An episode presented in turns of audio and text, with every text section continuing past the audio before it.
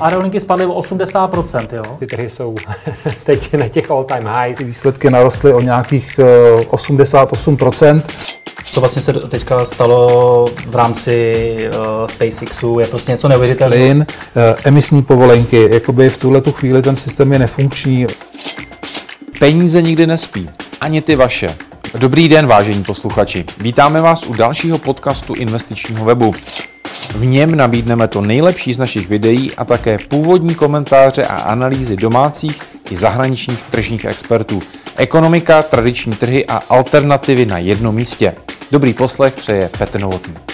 Mě vždycky překvapí, jak eh, investoři, případně potenciální finální uživatelé nemovitostí, kteří uvažují o koupi, tak čekají, že ten trh bude mít takovou dynamiku jako akcie. To znamená, že se stane nějaká eh, událost, která má určitě široký dopad, možná i třeba mezinárodní, a že ten trh na to okamžitě zareaguje. Ale ta moje zkušenost 22 letá s trhem nemovitostí je taková, ten trh je opravdu hodně těžkopádný a z toho vyplývají ty jeho výhody, že nemá takový výkyvy jako, jako ty ostatní investiční eh, instrumenty, eh, akcie, digitální měny a tak dále.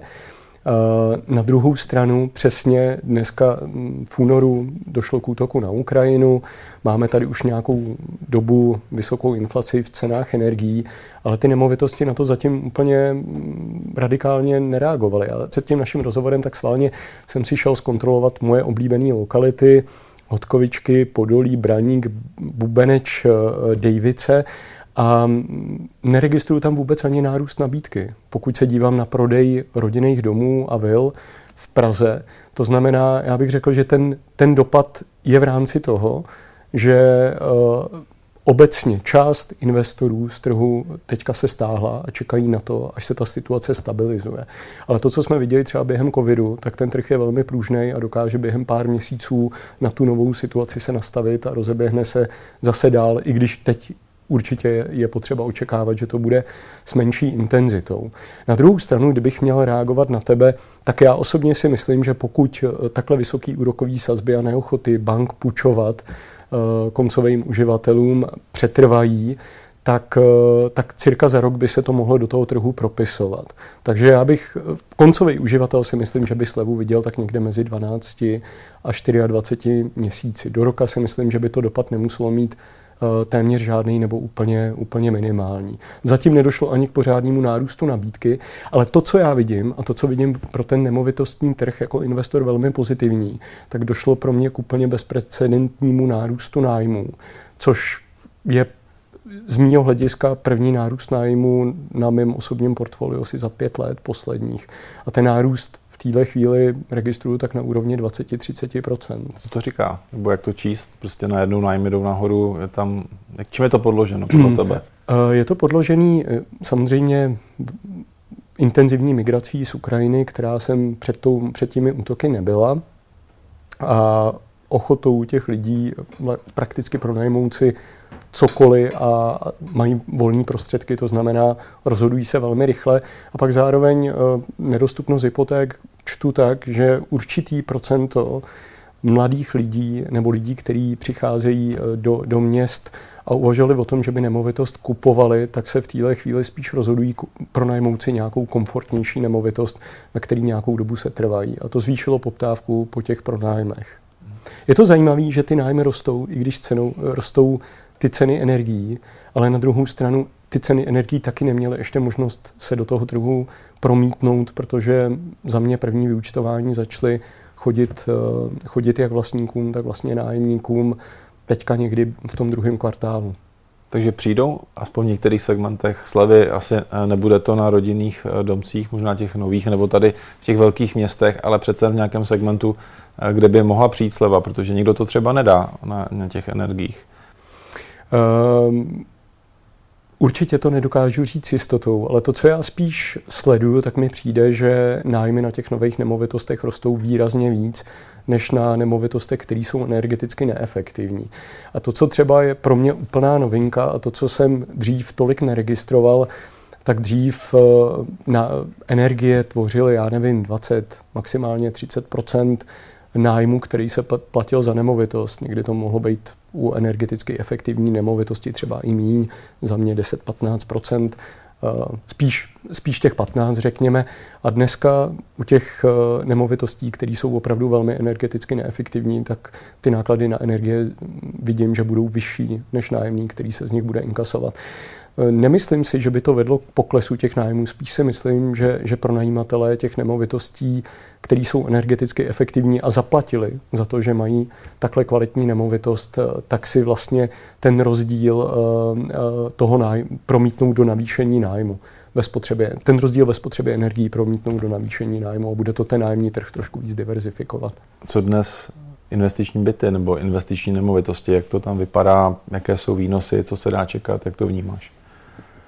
Um, um, Vnímám to tak, že, že ty výnosy poslední rok byly, byly mizivý, to znamená byly někde na úrovni 1,5 až 3,5 ehm, V této chvíli se do toho promítne nárůst těch nájmů. To znamená, za mě ten nárůst nájmů je určitou korekcí toho trhu sám o sobě, že ta korekce může probíhat jednak tím, že ceny poleví a klesnou, ale za mě ten potenciál tam úplně není, protože nepolevují ceny stavebních prací, ačkoliv teďka v těch posledních měsících už některé ty stavební položky procházejí tím, že nerostou, anebo dokonce o něco klesly, což je skvělá zpráva pro ten trh. Uvidíme, jestli, jestli to setrvá, tenhle trend, ale zároveň ten trh se může ozdravovat uh, ten růst, který byl v těch posledních letech, se může ozdravovat tím, že bude nárůst nájmů, že ta inflace se promítne do těch nájmů, ve kterých eh, dote, doteďka nebyla. Hmm. Ty se hodně pohybuješ v developerských projektech nebo eh, máš je v nabídce, máš i fond. Co se tam děje v tuhle chvíli, anebo jaké příležitosti versus nástrahy eh, v rámci toho developmentu nyní pozoruješ? Ale já to vnímám tak, že určitě dostáváme víc nabídek ve vyšší úrovni připravenosti. Někoho, kdo třeba projektoval, připravoval projekt a neměl dostateční rezervy. To znamená, že, že zvažuje, že ty projekty třeba opustí. Eh, já sám sebe, ať už na svém privátním portfoliu nebo na tom korporátním, kde máme investory, tak vnímáme jako dlouhodobýho investora a projekty, kterými děláme, tak jsou většinou projekty, kde hledáme value add projekty, kde jsme schopní svýma schopnostma a kapacitou eh, a zkušenost má zvednout hodnotu. To znamená většinou... Takže nečekáš na to, jestli trh se nějakým způsobem oživí, půjde nahoru, děláš něco pro to sám? Nebo ne, děláte pro to něco sami? Nejsem, nejsem pasivní investor. Okay. To znamená, uh, sice když jsem studoval nemovitosti na Oxfordu, tak nám říkali, že stejně vždycky největší nárůst hodnoty udělá ta inflace v nemovitostech, tak, uh, tak právě pokud dělám value add nebo, nebo development, tak zvedám hodnotu nemovitostí tím, že tam zajistím stavební povolení, tím, že uh, změním zastavitelnost pozemků tím, že přistavím něco k objektu, který mám, nebo změním jeho funkci na nějakou výhodnější. A tohle samo o sobě mi vytváří buffer proti tomu, kdyby ten trh šel proti mně a třeba klesal. A na tom, je postaven, na tom jsou postaveny vlastně veškeré investice, kterými jsme akvírovali v posledních pěti, šest, šesti letech. Zároveň průměrná délka projektu, do kterého my investujeme, je tak kolem pěti let.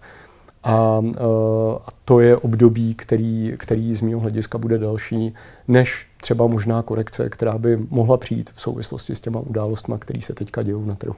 Jaké zhodnocení se dá třeba očekávat u nějakých těch projektů, které děláš nebo uh, nabízíš investorům nebo spolupracuješ s investory?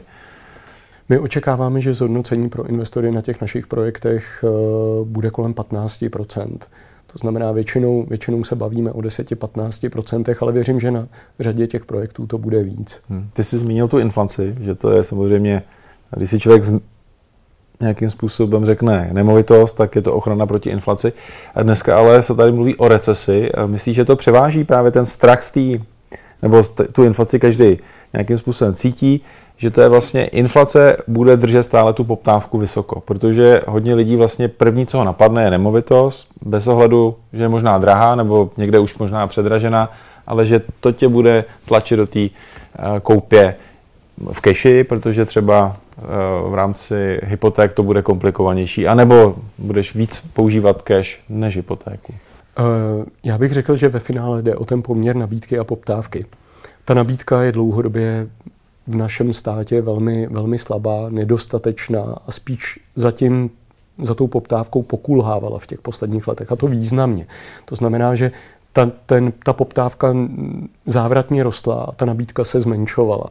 A to je přesně, eh, když se, podív, když se podívám na, na nabídku rodinných domů, tak v Hodkovičkách mám dva, v Braníku mám čtyři, v Bubenči nemám vůbec nic, v Dejvicích jich koupím asi osm, eh, těch, eh, nebo si můžu koupit asi osm rodinných domů, což na město tohohle typu je podle mého nabídka, která je absolutně jako vyluxovaná a prakticky není moc co kupovat. A některé ty nabídky jsou inzerovaný dlouhou dobu, to znamená, ty podmínky třeba nejsou vůbec přiměřený. Ehm, tím bych se mohl dostat k otázce vlastně o jakých cenách nebo případně o jaký korekci se bavím na ceny, které jsou někdy v nabídce, ceny, které jsou někdy v nabídce a vidím je v inzerci, tak tam ke korekci může dojít, že ty ceny můžou být naprosto nerealistické. Ale kdybych ten trh hodnotil podle, já nevím, třeba real indexu eh, společnosti Deloitte, tak tam, když se podívám, tak to jsou podle mého ceny, o který se můžu opřít a kde já úplně ten potenciál pro to, aby klesaly, nevidím.